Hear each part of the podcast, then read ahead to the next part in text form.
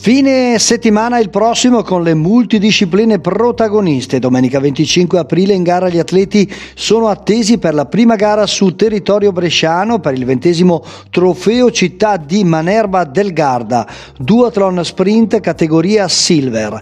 Gli atleti percorreranno la distanza di 5 km di corsa alternata a 20 km di ciclismo per correre nuovamente 2 km e mezzo e tagliare il traguardo al campo Rolli. Partenza della gara fissata fissata alle ore 10.30.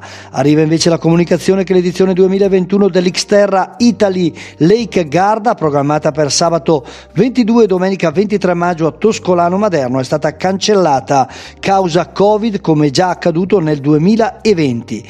Xterra Italy Lake Garda è una tappa del massimo circuito mondiale di triathlon off-road che prevede 1500 metri di nuoto, 34 km di mountain bike e 11 di corsa.